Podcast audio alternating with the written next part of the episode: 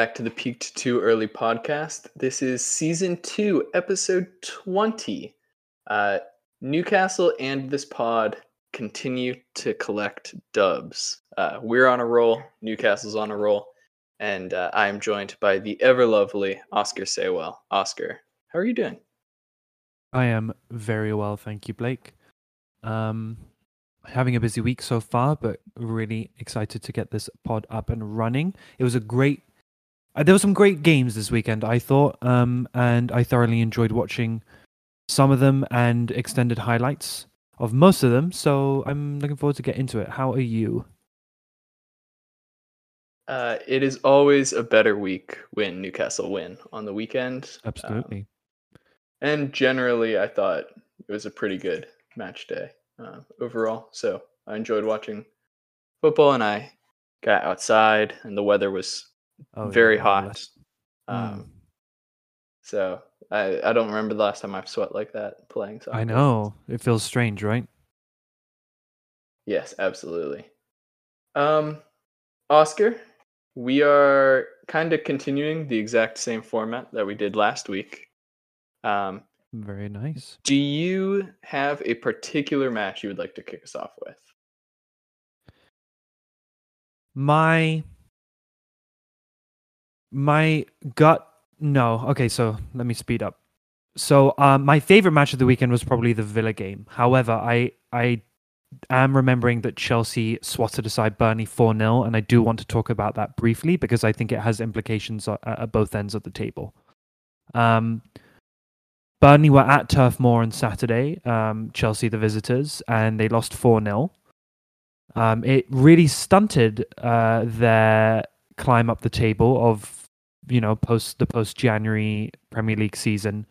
Um, they are basically caught up games wise now and still if not firmly in the relegation zone then definitely uh, well certainly there but definitely in the mix to go down with the the four or five teams um, i thought this was a particularly significant win for chelsea because it signaled the the return of a couple of important players. Um, I can't pull out the exact stat from my mind, but um, Reece James, who played and scored in this match, um, is so pivotal pivotal to this Chelsea side. Um, I I know that the the goals that they score when he's in the team are so so much higher than they are without him in the team.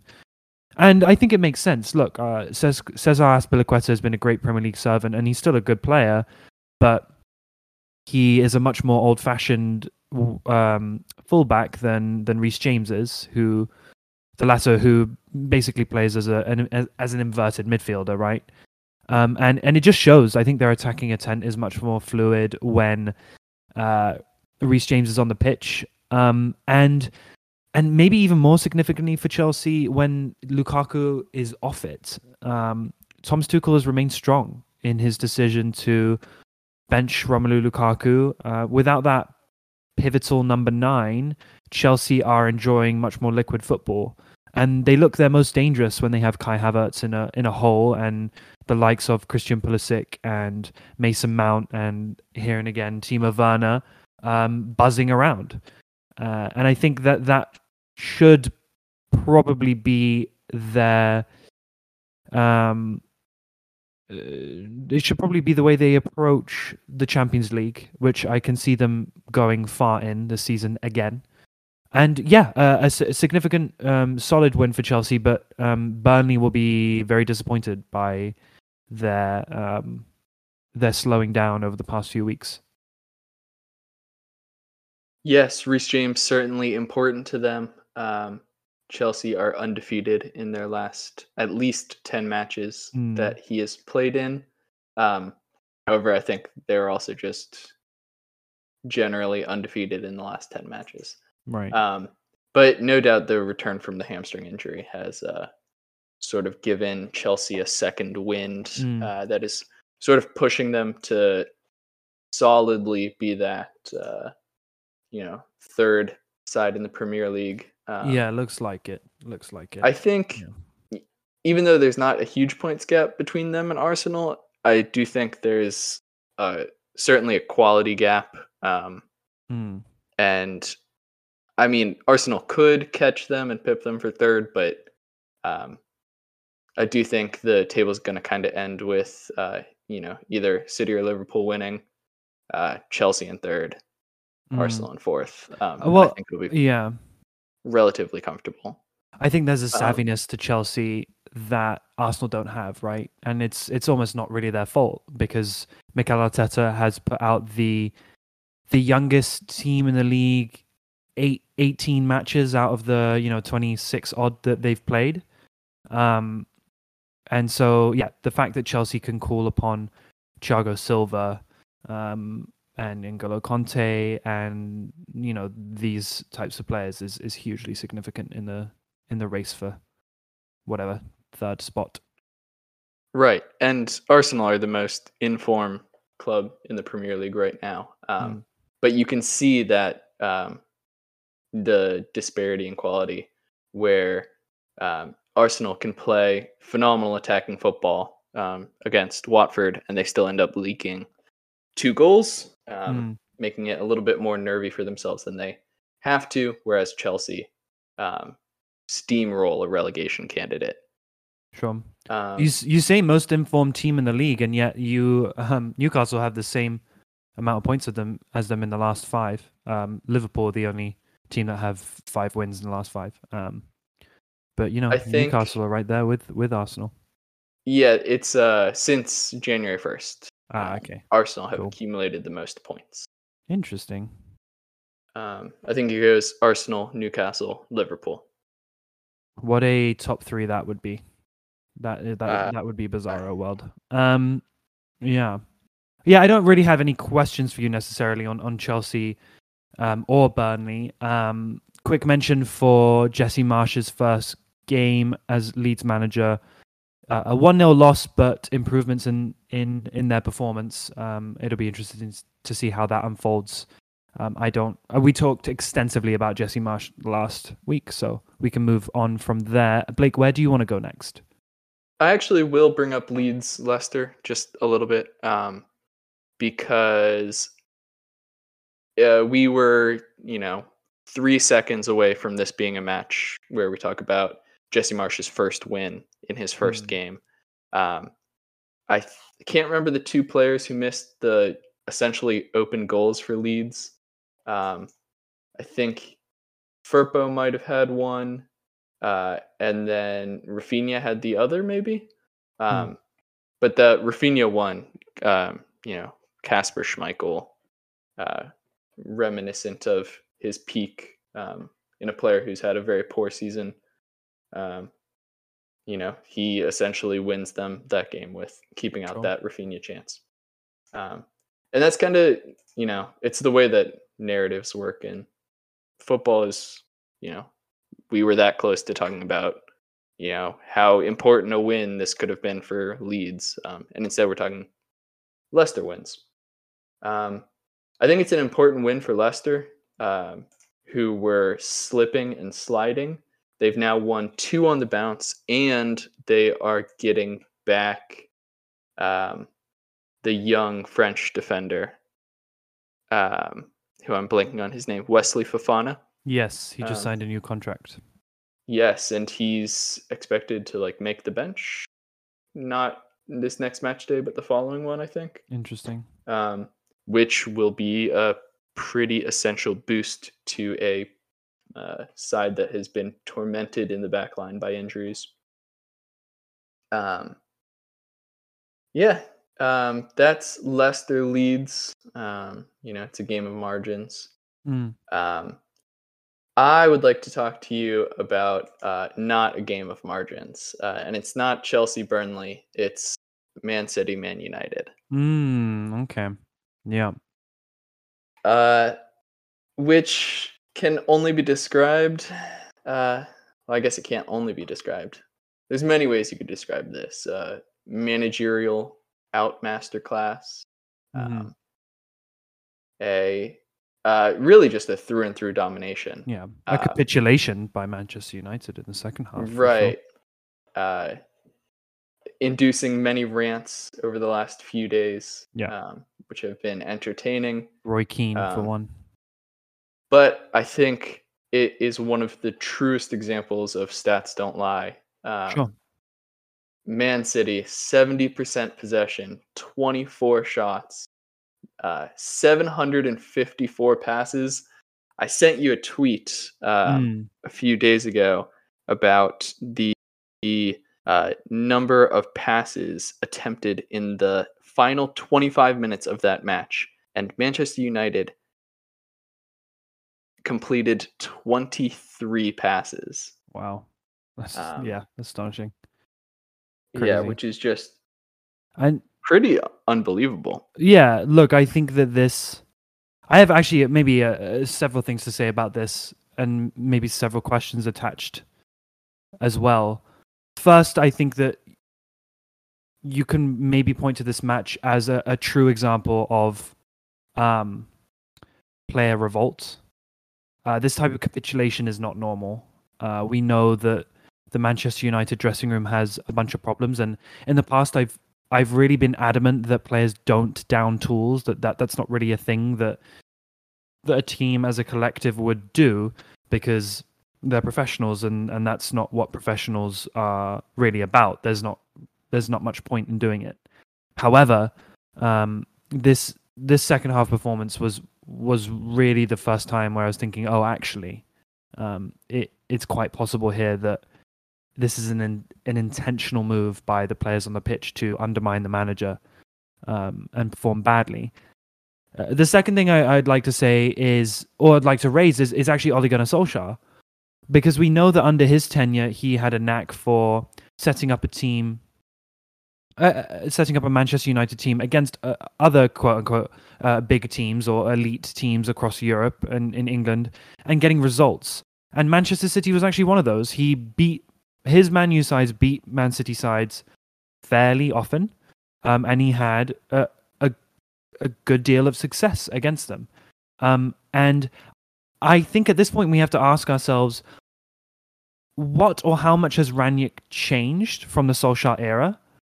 Um, and my answer to that re- sort of, I guess, rhetorical question would be the only thing that's really changed, even when Ole Solskjaer was at his worst, is that um, the culture at the club is absolutely abysmal again.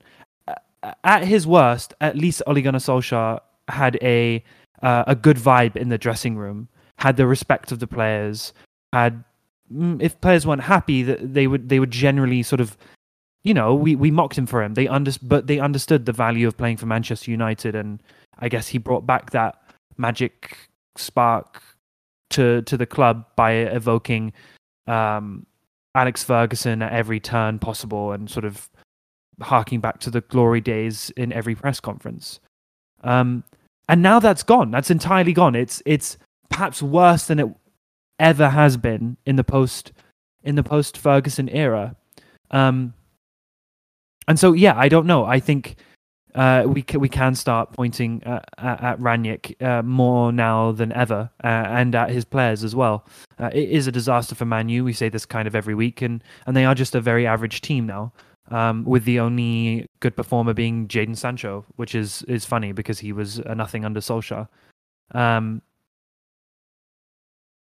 any more thoughts on this, Blake? Uh, I guess a question I'd have for you is: is do you think that this is an intentional capitulation from the Man U dressing room? Uh, despite me being a constant pessimist, um, there is part of me that's holding out some belief that, uh, you know, professional footballers don't do this kind of thing. But I, I mean, I wouldn't be, you know, flabbergasted if it was intentional. Um, Manchester United are a club that buys big players, and big players come with big personalities. And uh, if there's any professional football players who are going to do it, it's going to be the ones with the biggest personalities. So um, it totally could happen, but I'm reluctant to say I agree.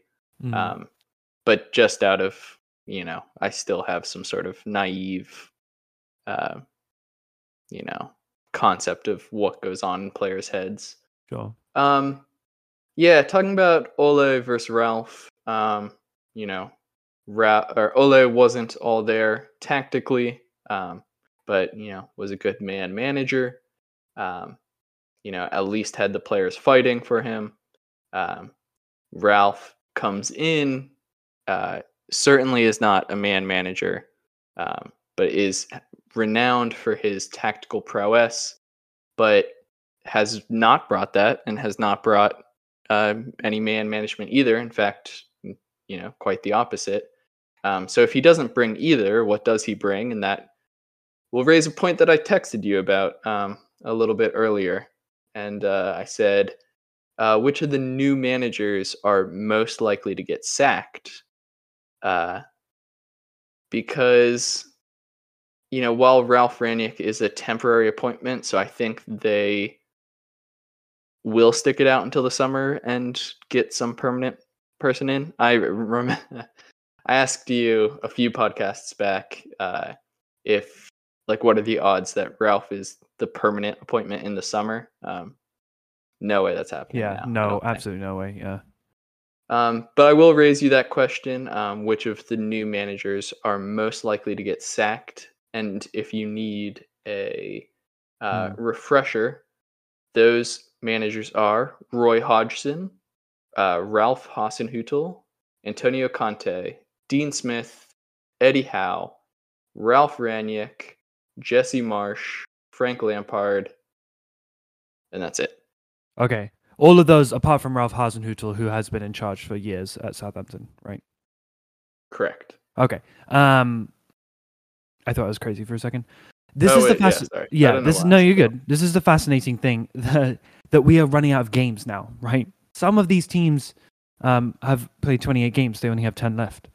Um, so it, it, I don't, I don't even know what is the the the record for latest managerial change in a season. Uh, that'd be interesting to know.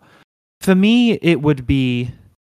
Uh, I could see either uh, Hodgson or Lampard. Now, I'm ruling out Rangnick for the same reason as you. I think that at this point, the season is done. They're not going to get top four.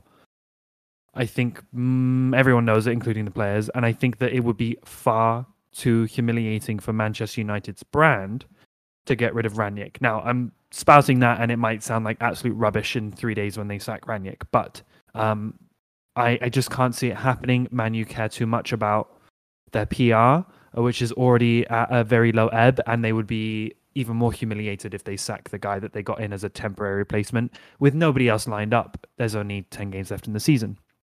Now, if Lampard loses heavily two more times, you know, in the next two games, which puts him on 27 played, he's gone. He's out the door. There's there's no way he's he's he's still there. Their their five 0 capitulation at at Tottenham was was nothing short of embarrassing. Um, and then Watford have not been performing well. They are very trigger happy, and as much as we all love him, Roy Hodgson isn't. He's not the most exciting manager in the world, so I could see him go out the door as well, and and Watford replacing him with someone super random like Sam Allardyce or something crazy. Um, so it's between those two, for me. Yeah. Um, based on history of the club, I agree. Roy Hodgson. Um, you know, Watford might go through two more managers this season. We don't uh, That would be really know at this point. Yeah. Um, and I agree with Frank Lampard. Um, I think Everton are a club that reeks of desperation. Um, Yeah. Absolutely. and I think they're going to be uh, very tight in the collar to avoid uh, relegation this season. hmm So I agree wholeheartedly. Shall Um, we? yeah, we touch should move on. on- It's a long time to talk about That's fine. the club we it's hate the interesting. most. We do. Villa. I want to touch on Villa here. Um, they stormed to a four 0 home victory against Southampton. Um, playing a, a great brand of fluid counter attacking football. Um, two wins on the bounce for them now. Gerrard seems to have got over a bit of a slump that they've been experiencing in the post January transfer window. four different goal scorers uh, on this match day for them Ollie Watkins, Douglas Luiz, Philippe Coutinho, and Danny Ings all getting on the score sheet before the hour mark. Um, Philippe Coutinho in this match was sumptuous. Uh, and at, at this point, I'm wondering if, well, it depends on how how desperate Barcelona are for for money. Um, but if Villa can negotiate his price tag down by, you know, by by 10 million, maybe a little bit more, uh, they they should go for this guy because he's showing a, a an impetus and, and even a physicality that I I really wasn't expecting from him. Um, and I think we talk often about unpolished gems in football, and I think this is an example of of a polished gem. Um, and I don't want that to be a too weird turn of phrase, but it he's playing like a mature player and a player with a lot to prove and a player who has been missing flaunting his world class skill for the past four years. Um, and and the results are fantastic. I think he, he got a goal and, and two assists on, on this match day, and he, he ran the show, and he's he's a joy to watch. I love watching him, and it seems like a really cool fit. Um, so yeah, just shout out to this match. It, it was a really great performance from Villa. Um, just very very tight, very clinical, and and they blew a, uh, blew away a Southampton side who have been really impressive um, over the past three or four months. Uh, and yeah, great game. Did you watch this one? Do you have any thoughts? Uh, I did not watch, but I've seen the highlights. Um, I it was one of the ones where you know you catch it at uh, the halftime of another match, Mm. um, and they give you the little, the very brief highlight package. Um, yeah, uh, Philippe Coutinho, um, seemingly uh, in vintage form right now. Um, I think the reports out of Barcelona recently have been that they don't want him back, no matter how good he is, which Yeah, which is a is a strange, I think it's good. a strange comment because Interesting. No matter how good he is, like you know, what if he scores Mm. 50 goals in the next 10 match days? Um, you Barcelona's like, nah, we don't want him back. well, but then um, they wouldn't want him back because they could sell him. I think that's what they're going for, right? They they're so desperate Right. for money. Okay, got it. Um, So yeah, I see what you mean. I think that's Mm. a good point that I managed to overlook. Um, I do wonder what kind of fee it would take. Are you familiar with uh, how many years he has left at Barcelona? Philippe Coutinho. Uh, Yeah. I'm not familiar with that. Can't be that long. He moved there in 2018. There's no way he was signed a contract extension. It must be 2023. Uh, summer of 2022. Oh Oh wait, no, Uh, that no, they'd be talking mind. way That's- more. yep. Uh, sorry, summer of 2023. Yeah, there we go. There we go. Yeah, that makes sense. Year left. Um, I think that, frankly, I think that Villa could negotiate it down to 20 mil, and I would do it if it was 20 mil. 30 million is too much still for me. Um, really. Age profile. Age profile. I, I don't know. Maybe I'm being harsh. 29. It just feels like you don't want to get carried away with it, right? Like he's played seven times, three goals. He's had injury problems over the past few years. Uh, he's 29. I, I, I'm not sure. Maybe that's rubbish. Maybe it really is the fact that Barcelona is a bit cursed and it just didn't fit there and he will be over his injuries now. And you should be snapping up a player who, um, A, sort of brings joy to the fans and B, Um, but 30 million off the back of half a season does seem a little steep. Um, but I'd love to keep him in the league. So, so you know, I hope they they make some sort of uh, decision that works for everyone. Um, Yeah, I think yeah. I think 30 million is a reasonable fee. I think three years ago we would have been talking a- like if he was in the exact same position as he is Mm. now, we'd be talking about 20 know. million. But I think 30 million for a man who for a guy who who has one year left on his contract and is 29 30 mil okay, the in the one post- year in the left on his post-COVID contract. That's a lot of money. That is a lot of money in a post-COVID era. Um, But Villa have Sorry, what did you you- know? Villa have shown they're not afraid to splash the cash.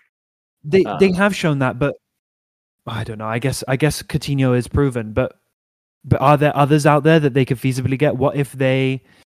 This seems crazy, but what if they go for Dele Alli or something? Um, Okay. Well, Coutinho is Uh, ten times the player that Dele Alli is. he- So I know he is. Yeah, you're right. That's I. I mean, it's not a silly shout, but I, I, I don't know. I think, I think we just we have a tendency to, to get are showing great form and are showing a comeback, and and yet like you don't know what's going to happen. Like, has he? Sho- he has not shown since 2017 that he can put together a sustained run of impactful form. And so therefore paying Okay. 30 million for him off the back of a half season seems I don't know if reckless is the right word because Villa are cash rich, but I don't know if it's the the smartest decision. But maybe they don't care. Maybe they'd rather take that risk. Okay, here's what I think will happen. Coutinho will return to Villa, um, and Villa will bid 20, 25, 30 million. Doesn't really matter. I think, however, if his form continues, some other Hmm. club is also going to bid that amount of money, and Philippe Coutinho might choose them like a more prestigious club, you know, a club that's already challenging for the championship of their league, um, rather than Villa, which is a super Mhm. ambitious club that is looking to push into that top six, um, and certainly could with, you know, not too many signings. Um, but I think probably as a 29 year old player, uh, he might be looking for one final payday to be a star at a big club, to go out on top, and not spend the final years of his career really trying to Mm. push for to build a club into something for the future. Um, right. I mean, he's proven in Italy. Um, you know, Do you think Newcastle will go for him? Maybe. Um uh I'm a little hesitant. Well, here's what. They were supposedly looking at him previously.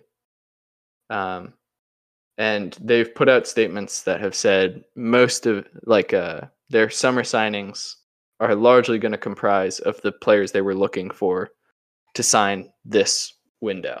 Mm. Um, so if you go off that, then yes, Philippe Coutinho is a uh, pretty clear link to Newcastle. Um, however, I just don't think it's going to happen. Um, I think, like you know, I just said he was going to, you know, pick some established top club rather than a club that's building. So you know, if he was going to go to a club that's building, why would he pick Newcastle over Villa, other than the fact that Newcastle have the money to pay him top, top, top money. However, and they've already said they're not going to bust their uh, wage structure. Right, and talking of Newcastle, Blake, um, you mentioned at the top that it's always a good week when Newcastle win, and that you did a 2 1 victory over Brighton uh, with a, a really quick double. I'm just seeing now, I didn't even realize. Ryan Fraser on the 12th, and then followed up by Fabian Schär in the 14th minute. And you saw out the rest of the match. How was this game? I haven't even watched the highlights, actually. I usually leave Newcastle to you. Was it good?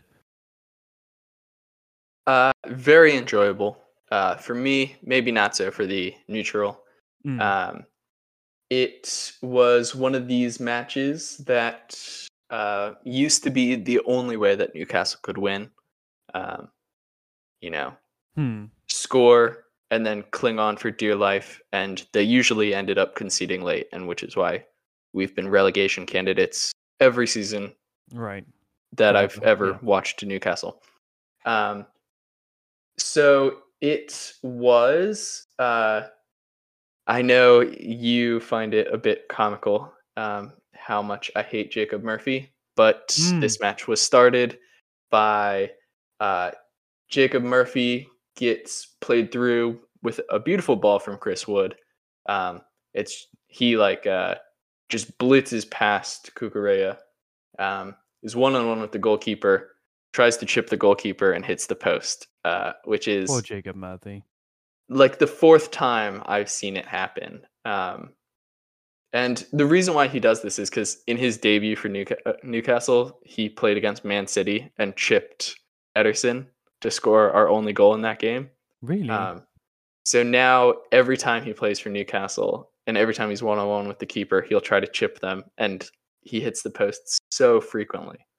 Um, but uh, Ryan Fraser was right there and tucked in uh, the ball off the post, um, and then I think about 90 seconds later, um, Brighton gave away a really stupid free kick. It was crossed in by Ryan Fraser.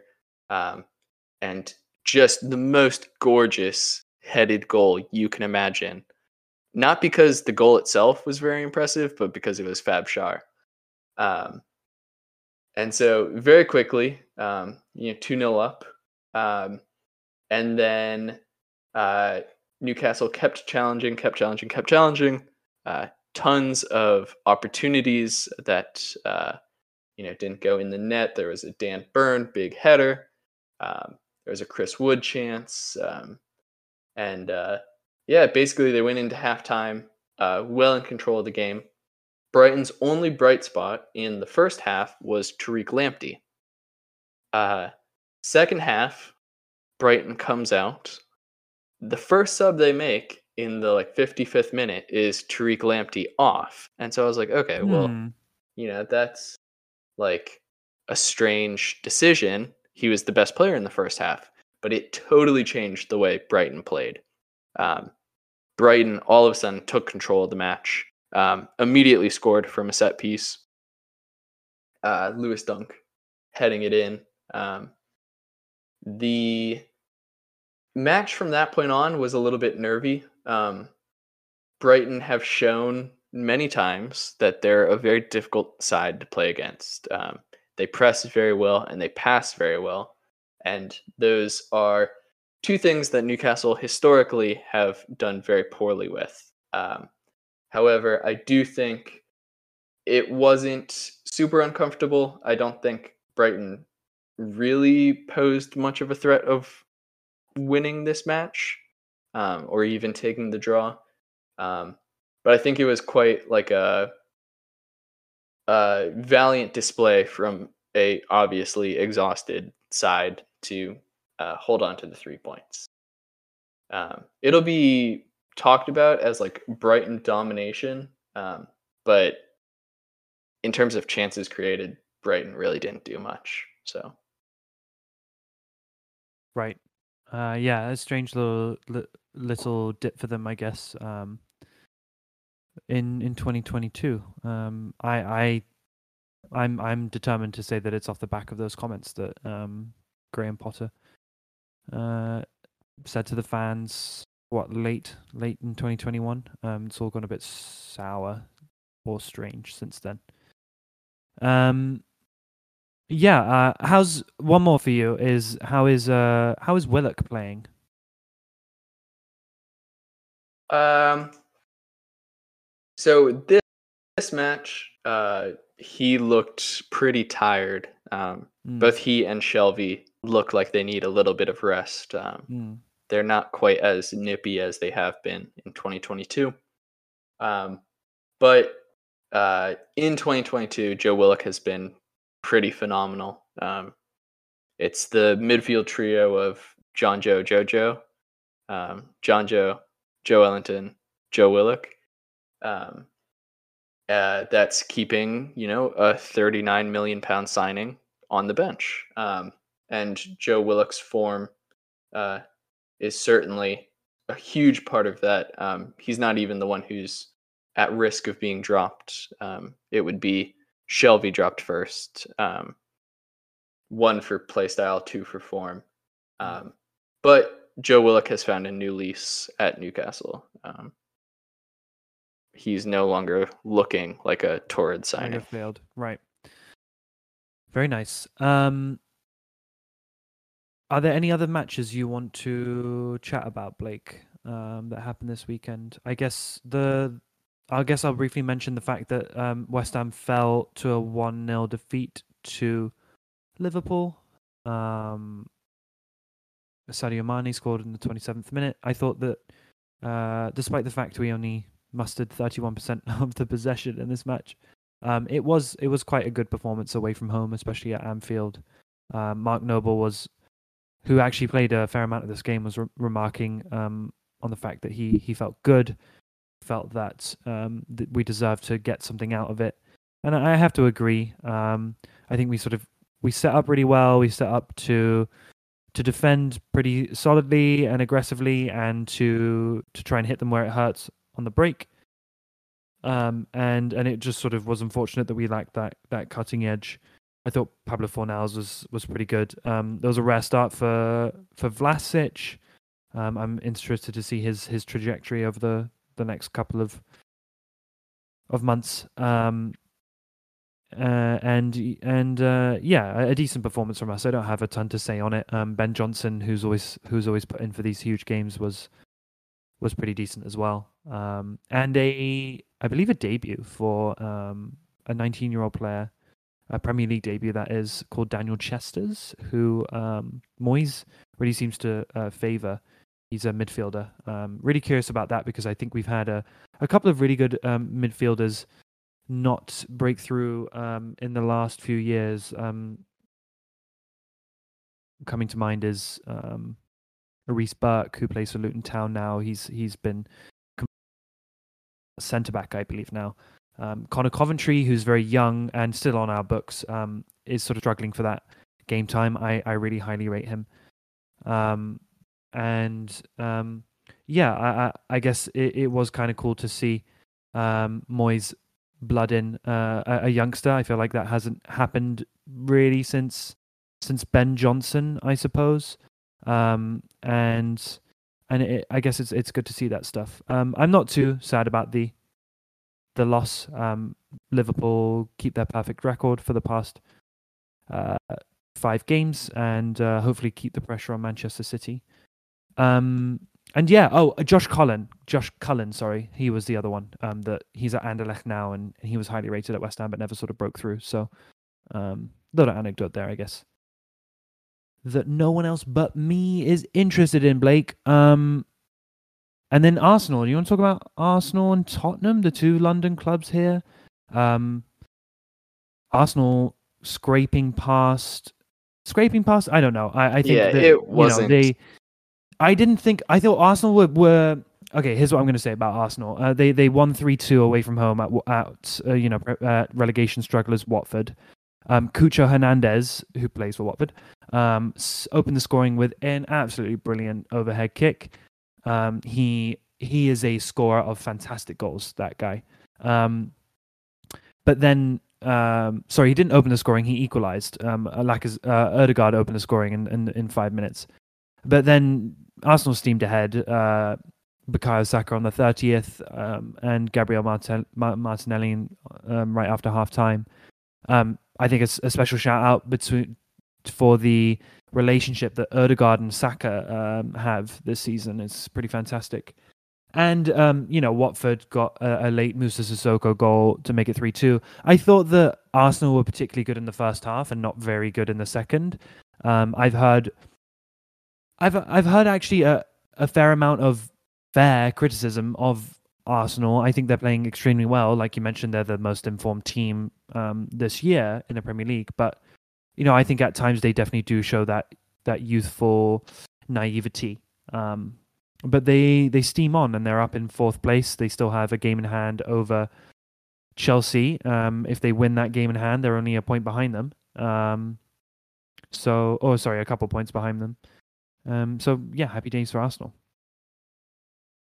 Yeah. Do you think it's funny that um, you know, we used to joke like LOL Arsenal fourth, um, Mm. and but they've Mhm. fallen to such a level that Mm. now we're like fourth is excellent for Arsenal. It is excellent.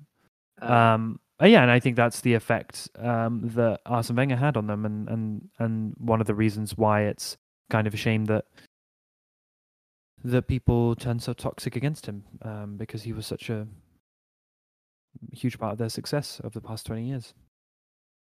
Yeah, um, this was certainly a match. Talking Arsenal Watford, um, certainly a match for beautiful goals. Um, uh, my personal favorite was the Bukayo Saka one, um, but um, the Cucho one and the Martinelli one are getting all the praise right now.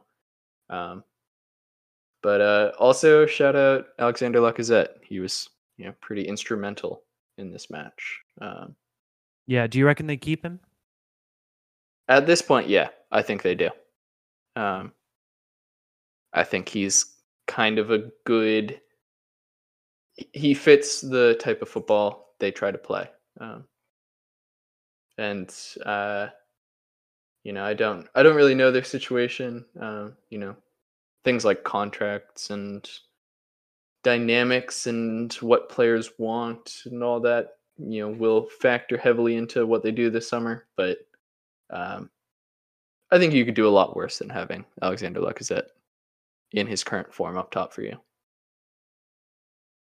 Um, talking about informed strikers, um, let's talk briefly uh, Tottenham Hotspur and their demolition job. Oh um, yeah. Yeah, Harry Kane seemingly uh, finding some form. Six goals in his last six matches, I believe. Um, yep, he's on to double figures this season. Uh, it's happening. um, yeah, uh, just a through and through demolition. Um, yeah, it it was one of those ones where uh, I wasn't able to turn on the match until um, after halftime. Um, so at least I caught some goals, but it really did feel like Spurs took their foot off the gas around the 75th minute.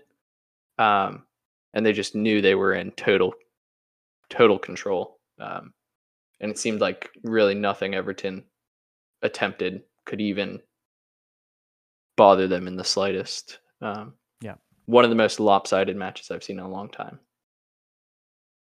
Yeah, same for me. Um, it's pretty humiliating for Everton and for Lampard. I think that this can be an example of a of of Lampard's tactical deficiencies when you come up against a coach um, like Conte. Uh, this can happen to you. Um, I think I texted you. I was like, I want seven. I I kind of wanted an absolutely horrifying scoreline, um, just to see what that fallout would be.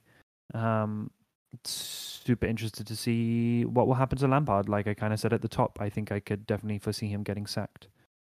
Um, but for me, that kind of wraps up the the matches of the weekend. Blake, I don't know if you want to touch on anything more before we go on to our what is it first ever question that we've talked about on the pod. Uh, I do not have anything else to talk about. Wonderful. Um, okay, I don't want to monologue too much because I know I've I've definitely talked a lot in this podcast. So I'm aware of that. Um, but uh, my dad actually asked us a question on Twitter, which is very exciting for us, Blake. Um, and it's a great one too. Um, I'll read it out to you first. Uh, he asks, um, "Oh my goodness, uh, I'm, I want to get the exact wording up here." Um, okay, he said, "Enjoyed the last pod despite interruptions." Question: does the pod give credence to the idea of EPL commentator bias towards Big Six teams? Or um, is this just the ramblings of a disgruntled other 14 fan? Um, very interesting question, and one that I think is um, is often asked in a tongue-in-cheek way. Um, I guess especially from my dad, Blake, but um, but in general, right? Um, people sort of um, talk about this idea of the of the big six and commentator bias. But if you will, I think I will answer this actually seriously for once, because um, I'm interested to have a little bit of a discussion about it. Um, so may I, Blake, or do you want to hop in with anything before I do that? No, I'd love for you to start. All right. So I have several thoughts. The the top six, right?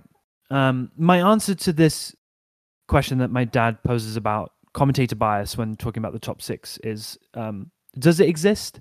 Um, yes, but I want to talk more about why, because I think the why is skirted over in favor of, um, while in an entirely valid um, culture, it's a sort of like a a, a, a populist anti top six culture, if you will, uh, an anti elite. It's sort of very rooted in in like this traditional sense of of you know football should be uh, a level playing field, etc., etc. Um, the the top six, the traditional top six, who are City, Liverpool, United, Chelsea, Tottenham, and Arsenal.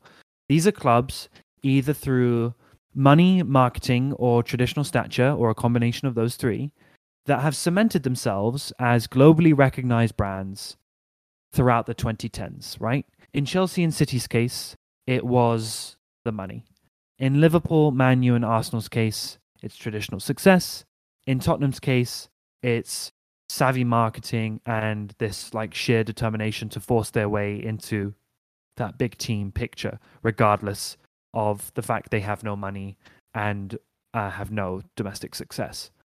Um, but you know what happens when those clubs go global? They're talked about everywhere, right? They're always the story, and I think it's this self-sustaining phenomenon that, regardless of the success on the pitch, people find ways to pay attention to the top six.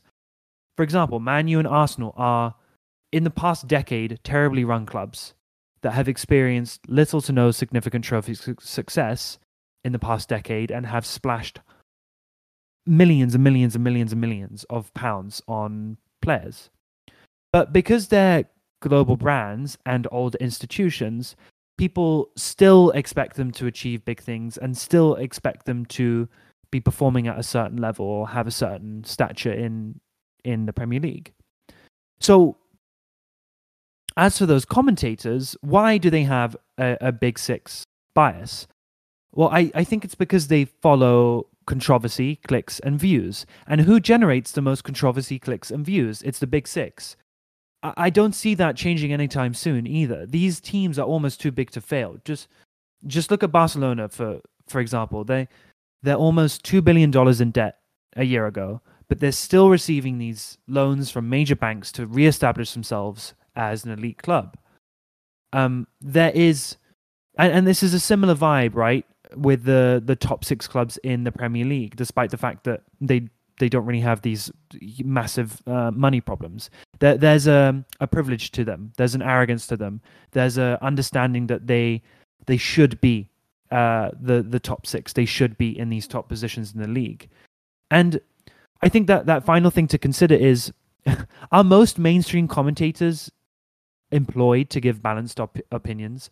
Are most mainstream commentators even good at their jobs? I think the answer is no. They're employed to talk about the teams that Sky, BT, etc., whoever thinks will get them the most views and the most money. And that's not even to say it's a conspiracy. It's just to say that it's a product of the social media age, which is why we've seen this idea, this concept of the big six um, be cemented in the 2010s. And yeah, I guess little little monologue over. Um, that that is my my answer that I've been thinking about for ever since I saw that tweet yesterday or this morning or whenever it was. Um, I think it is a little bit of an issue, uh, a complicated issue, especially when you throw in different questions like, does the top six even exist? What is the top six? But if you want to talk about commentator bias, I think you have to look at um, those factors of uh, these are the teams that generate the most interest around the globe and and therefore generate the most money, and that's why everyone talks about them all the time in favorable terms compared to other teams like West Ham. Hmm. Yes. Um, thank you for your eloquent speech. Um, it was well thought out. Uh, and I am about to present something that is not well thought out because I did not even see this question. Um, but uh, the first part of my thinking of the answer to this question is very much similar to yours. Um, these are people who are the faces in front of global billion dollar media corporations um, who are driven by profit and therefore will be de facto mouthpieces for the most profitable clubs in the Premier League. Mm. Um, so we talked last podcast about how, um, you know, like Manchester United is essentially a front to sell T-shirts. Um, like you know, it's not even about the football team anymore. It's just you know, how do they sell kits? How do they sell the brand globally? Um, which, as a slight tangent, has been something I've always tried to figure out how to bring up on this podcast. Um, but I do think it's very interesting how each club in the quote big six has sort of carved out a niche in terms of geography where their international fan base is located. Yeah, it is Um, interesting, isn't it? Yeah, Like Manchester United fans in Southeast Asia. yeah, and Asia, yeah, yeah, Arsenal fans in Africa and mostly Mhm. like Western Africa. Um, just super interesting. I would love to see like here, yeah, yeah, I would love to see how that all came about. Um, but um, yeah, I mean, they're just for these, you know, they're generating basically in a world of uh, the fattest TV contracts Yeah. and the most profitable clubs. Um, they're just feeding into each other. Um, and so I think we were always naturally going to get this sort of, um, I won't call it a bias. It's Mm. more like a uh, codependence or like a Right. relationship right, um, and they're constantly going with each other. What I will call a Mhm. bias, however, is the way they talk about actions performed by players on the pitch, right, um, which is something I've brought up on the podcast before, and it's kind of it's always met, you know, not maliciously, but kind of obviously with like, oh well, you know, it's always going to be that way. But when you know other 14 clubs when they score a beautiful goal unless it's a sensational goal it's never really going to be talked about um, and even not scoring goals um, things like passes and crosses and even if no one's on the end of them or a goal doesn't come about of it or nothing spectacular happens uh, when you know when we see players and i know you're going to yell at me for this you know players like Thiago um, will Mhm. complete a pass and yeah, the commentators will just melt and gush over yeah, what a phenomenal pass it was whereas that kind of you know phenomenal passes happen yeah, all the time. all the Mhm. time and don't get talked about the same way um, No, that's an excellent point. I think that part does have some bias um, and uh, yeah, yeah No, so, I- Can I keep going? This is really interesting. yeah I would love for you uh i i think that i think i i'm i'll sort of like semi address you dad um directly now. I i wonder if your your tweet your question is actually dad a veiled a veiled sort of like um question about why for example like the guardian just rubbishes west ham every single week right? And i don't know blake if this is the same for you at newcastle where where I, I don't I, I don't know if maybe this question is is is less about focusing on the on the top six and more about uh focusing on on the unfairness of the way that write-ups talk about West Ham. Um so for example, Blake, I don't know if you're kind of tuned into this, but the Guardian every single week will will somehow come up with some sort of passive aggressive or just directly aggressive criticism of West Ham. So if we if we beat Liverpool, it'll be like uh, oh my god, like West Ham, never in a million years, kind of thing, have beaten like Liverpool. Like this is crazy, like once in a blue moon. Or on on, on Peacock, right? Uh, it'll be like we're three 0 up against a team, like I don't know Everton, and the commentators will start saying, "Well, you know, West Ham are are are the only team to have ever lost 5-3 on eight separate occasions against Everton. Like they always, you know, or pull out some sort of crazy stat about how back in 1952, uh, West Ham lost 4-3 when they were up 3-0 after 30 minutes or something like that. And I think my dad and I really latch onto that kind of stuff and just sort of think like, why why do they have to mention this all the time? Um, it, because it's disrespectful kind of thing, right? And I think that Dad, I, I think that frankly, it's just because people don't like West Ham. And I think we have to ask ourselves, is that valid to not like West Ham? And I think the harsh answer is absolutely it's valid. Because historically, West Ham, eh, it's not great, is it? I mean, I think it stems, I think a general dislike for West Ham across the country stems from the hooligan era of the 70s, 80s, 90s, where we were frankly a dangerous fan base and a pretty pretty nasty club. And then since then, poor ownership and just other slightly embarrassing things that have happened to us over the past 20 years kind of makes it us a laughing stock and makes us not very much liked by by everyone. And hopefully the 2020s will be us emerging from that and I think we have done that somewhat um already. But yeah, uh, Blake, do you, is that a thing that you notice with Newcastle? Like, is that level of disrespect there, like it is for West Ham? All right. First, I will attach on to that last point of yours. The, mm. um, you know, the the hate of West Ham.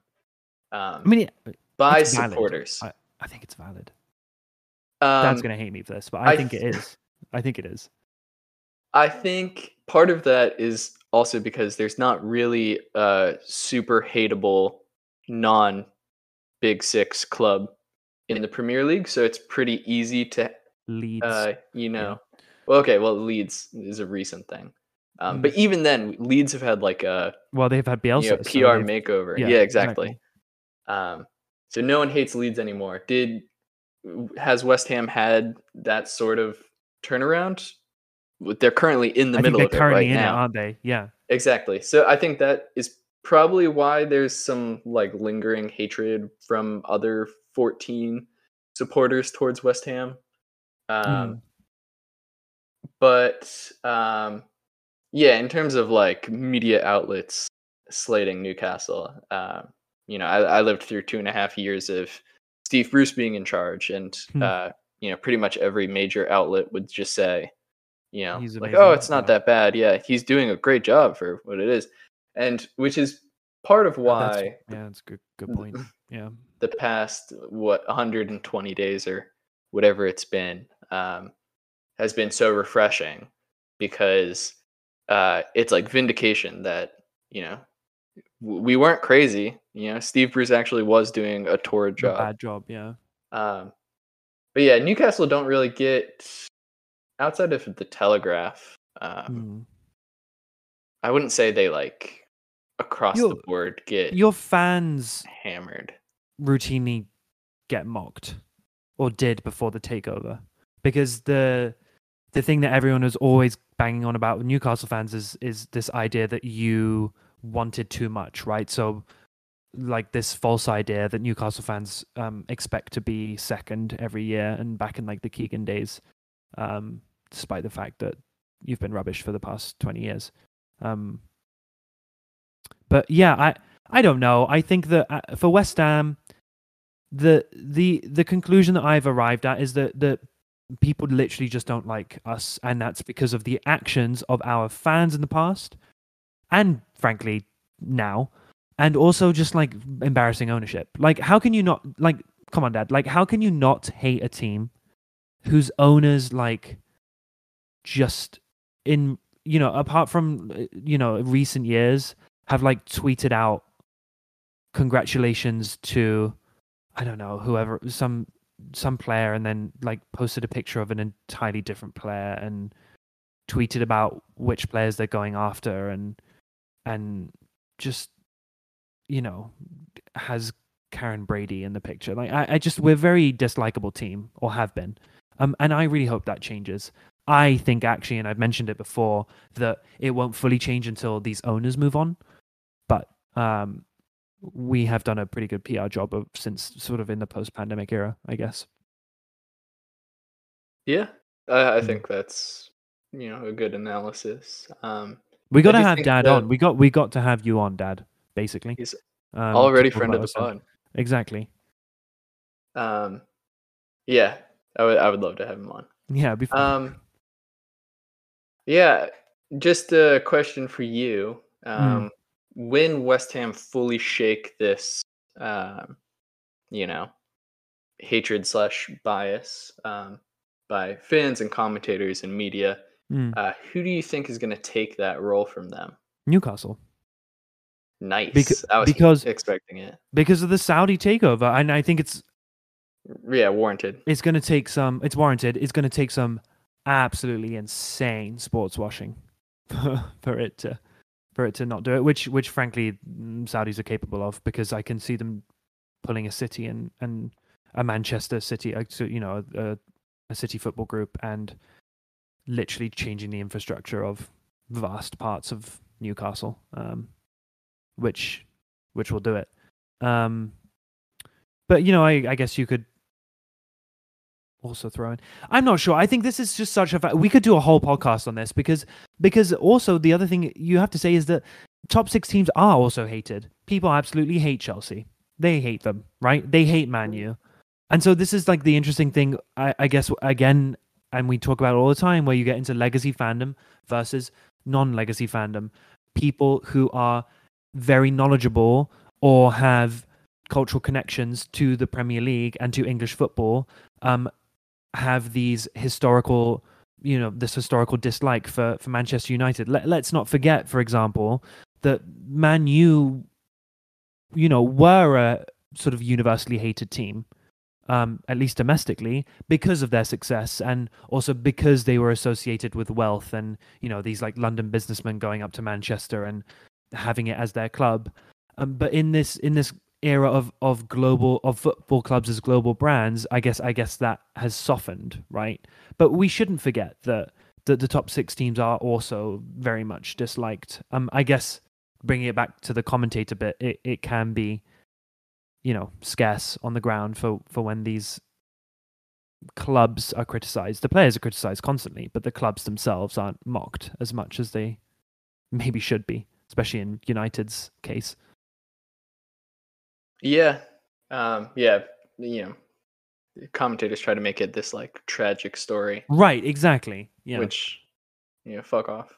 yeah. Um, yeah. Anyway, yeah. Um, I, I said, um, I don't know exactly how I worded it, but, um, you know, I feel like a lot of the animosity towards the top six currently is just from the other 14 clubs supporters. Um, yeah, I feel like kind of between the top six clubs, other than, well, okay, I'll say this first part first.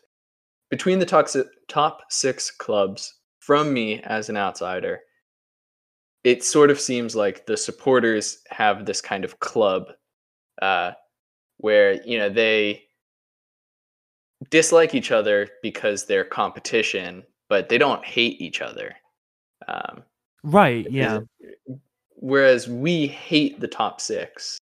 Um, Yeah. and even like Arsenal, Spurs, It's been diluted over the past few years. yeah. Yeah. it doesn't feel like, you know, an intense rivalry. Um, No. And I think, you know, th- there's not too many, you know, diehard rivalries in the Premier League remaining. Um, like Liverpool and Everton supporters hate each other. Mm. but you know that's a rarity um so many of the clubs in the premier league their like quote true rivals are in leagues that are below them and the way premier league money works is uh teams that are in the premier league either stay in the premier league or they get relegated and come back within 3 years so Mm. Uh, there's a lot of clubs like Newcastle whose, you know, rival clubs are in the Championship and League One and are not doing great in either of them. So, um, know, there's a lot of clubs where that true bitter rivalry doesn't quite exist, or it's very one way. Um, Yeah. like I think Everton supporters hate Liverpool way more than Liverpool supporters hate Everton. Yeah, I mean, but I think that's a that's because of the the the success of of Liverpool and you know on a on a trophy level and and Yeah. and in in the past 50 years and and that I think it's natural. It's just Sure. something that's missing. yeah, I think there is something to be said for this kind of bubble of the top 6 and it it being a diluted rivalry maybe because the fan base itself is so global. And I don't want to sound super traditionalist and because I, I do appreciate the fact that we don't have fights in the stands or this like nastiness necessarily when Chelsea and Man U play each other or, or something like that because that stuff is boring and makes football inaccessible um, and makes football exclusive to basically you know grown men who want to just fuck around um, and so I appreciate that that's not you know that that that has that has um, ebbed away over the past decade or so. Um, I guess I don't know. Wrap it up soon, Blake. But one question I have for you is that what will the top six, as we know it, exist in 2030? At some point, we have to stop talking about the top six, right? Because at some point, other teams are going to be more relevant. Like, will Manchester United be relevant in in by 2030? Will Tottenham be relevant by 2030? Newcastle are they going to become a top 7 because of Newcastle or are Newcastle going to replace one of the top 6? Like what's it this going to look like? Or are we always just going to talk about a top 6 because that's how European football at least right now is kind of decided. You know, the competitions that we care about, the Champions League and the Europa League. Top 6. Do you see what I mean? Like Yeah. what's going to happen? What's the 2010s was the decade for the top six. What is the 2020s? I think it's m- more likely we're going to talk about the top eight. We're Right. going to move to a Champions League qualifications for the top, you know, 6 Mhm. clubs. Yeah, Um, some awful, awful decision like that or something. Yeah, Um, I think eventually we're going to get to the point where it's like a top 10 and then the rest. Um, so interesting, right? and uh, you know they're always just going to add more Champions League, more Europa League spots, and that's just Oh, going to yeah. add to the wealth for Premier League teams. And I mean, yeah. it's just going to keep going in circles until unless we see some financial collapse. Yeah, Um, which, but that's like- what I'm trying. That's what I'm saying is like that is is that even possible because of like this cultural chokehold that they have? Like, just look at Barcelona. That should have been liquidation for Barcelona, and yet they are fine, right? They're they're back competing on a on a on a pretty elite level somehow. You know, Yeah, it would take some really gross incompetence, yeah, um, right. I think, to sink one of these these big you know, top yeah. six um, Yeah. clubs. Yeah, even like you know, just thinking about the way Everton's been run, um, and you know they've been super wasteful, and Mm. things are looking pretty desperate and pretty depressing for them. Even if they go down, they're going to have one of the largest stadiums in the championship. They're going to have easily the best training facilities in the championship. Uh, if the owner sells, it they're going to be super super enticing for new owners because so much of that infrastructure is already there. Um, so to even, but that's just like sinking a club that's been mid-table for the last 15 years.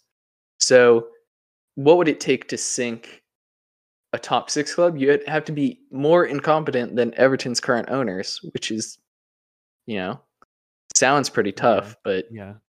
who knows? We might see it. No, I mean, I think I can, I can feel a bunch of pod specials coming up. I can feel a, a, a, a, a special on franchise sport, probably with Thomas or something, right?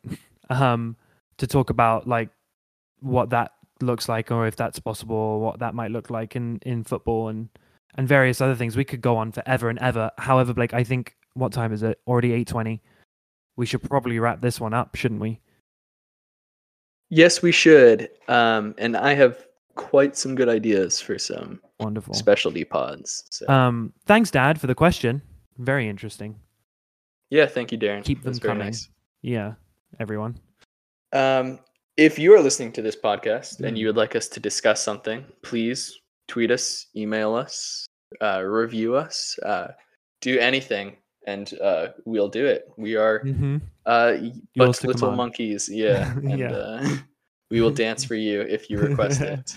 We will. Um, so thank you very much. Good luck to Mhm. whatever club you support, unless it's a big six club. obviously. Mhm. Um, and uh, take care. Bye. I'm standing.